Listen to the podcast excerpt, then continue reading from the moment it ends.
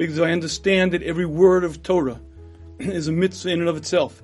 If I understand that every bracha is an accomplishment, every time I smile to a neighbor, every time I act nice to my spouse, every time I help my child or my friend or whatever it may be, that's another piece of eternity, another growth, another shining diamond in my crown.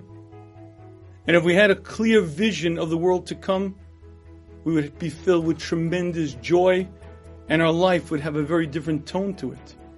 Would all of life be wonderful? No, there's still going to be stomach aches and toothaches and pains.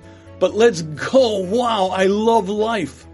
And if you understand life, if you understand that we're here to grow and accomplish, and you understand the value of every situation, you understand the value of every challenge, there's a tremendous lust for life, a love for life. Let's go. There's a simchas chayim because you recognize I'm getting rich and richer and richer and richer. A million dollars an hour, far more than that far more than just money.